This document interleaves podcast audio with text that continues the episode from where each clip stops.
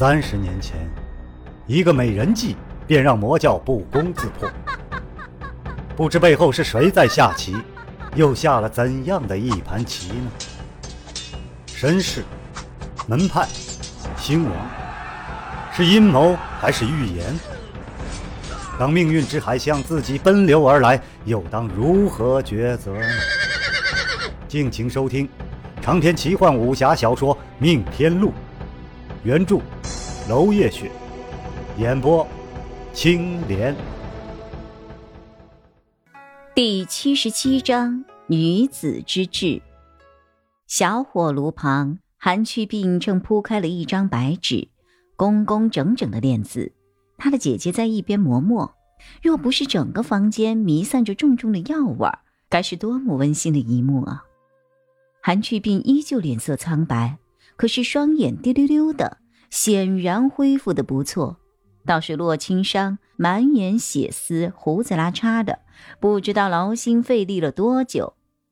林军道：洛兄，你先回去歇息一下，这里我来吧。洛青商回复：嗯，有劳林兄，迟些我回来接位。韩青露站起来：洛公子，我温了银耳汤，你先等会儿，我去端来喝了再走。洛青商面露喜色：多谢了。心中对这家人的爱慕又多了几分。林军冷眼旁观，暗想前日的亲子经呢？所以韩青露前来询问时，他也是淡然处之。韩青露说道：林神医，我弟弟的病是不是血症？林军看着他正在看书，淡淡的回复：确实类似血症。韩青露双眉一锁，发愁道：林神医，那若要治疗血症，应当看什么书呢？林军看了看这女子，双眉秀而黑，看起来并非薄幸之人。药理经方为基础，神龙本草就可以。韩青露点点头，泪水盈盈。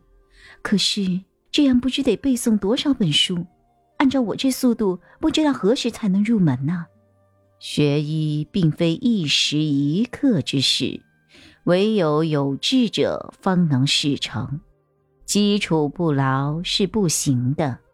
便如你弟弟的病，一般人以为止血活血便好，可是气血两虚，唯有固气为先，气固而血生，方才是正途。此法虽然见效不快，却是真正可为之法。正如你学医一般，基础不得不牢，有了根基，方可一日千里。韩青露看着弟弟，他弟弟正望着他一脸鼓励，不由得笑了一下，点点头：小女子明白了，多谢林神医指教。韩去病对着姐姐说：姐姐，你慢慢学，我将来做你的病人，呵，给你是针是药，把我的病，啊，不，把全天下人的病一个一个全部治好，让世人不会再流泪哀伤。一番治语天真，逗得众人皆笑，唯有林军心中一横阴影，目光在韩去病身上来回打着转，只是控制着情绪，没有表露出来。他确实有话没说。这不是普通的血症，在他看似无伤的外表之下，关节肌肉里面全是细小的血块。虽然杏林馆竭尽全力在救治他，那也只不过是一边开闸一边注水而已。他的生命就像杯中储藏的水，总有一天要泄完的。林军忍不住一个冷战，韩家历代男子都是短寿而亡，这世上真有诅咒吗？不，不是这样的。这世上的公理应该是天无绝人之路，何况是这么善良无辜的孩子，一定再要想想办法。林军清冷的目光逐渐变得坚毅起来。他在外巡查之时，向来说一不二，翻手为云，覆手为雨，取人性命是寻常之事。现在却仿佛被什么触动了一般，心一下软了。可惜心软远不如心狠有用，那些陷他一生于悲剧漩涡之中的人，总有一天会被他挣扎伸出的手一起拽下漩涡。比如浪志峰，他就送上了浪拥云之死这一份厚礼。高高在上的浪志峰，大概连什么时候得罪过他都不知道。可惜天道轮回，报应就这么来了。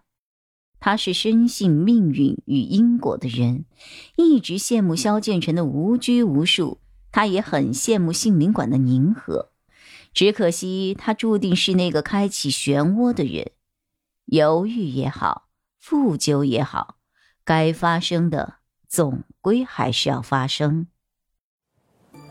长篇小说《命天录》今天就为您播送到这里了，明天同一时间敬请继续收听。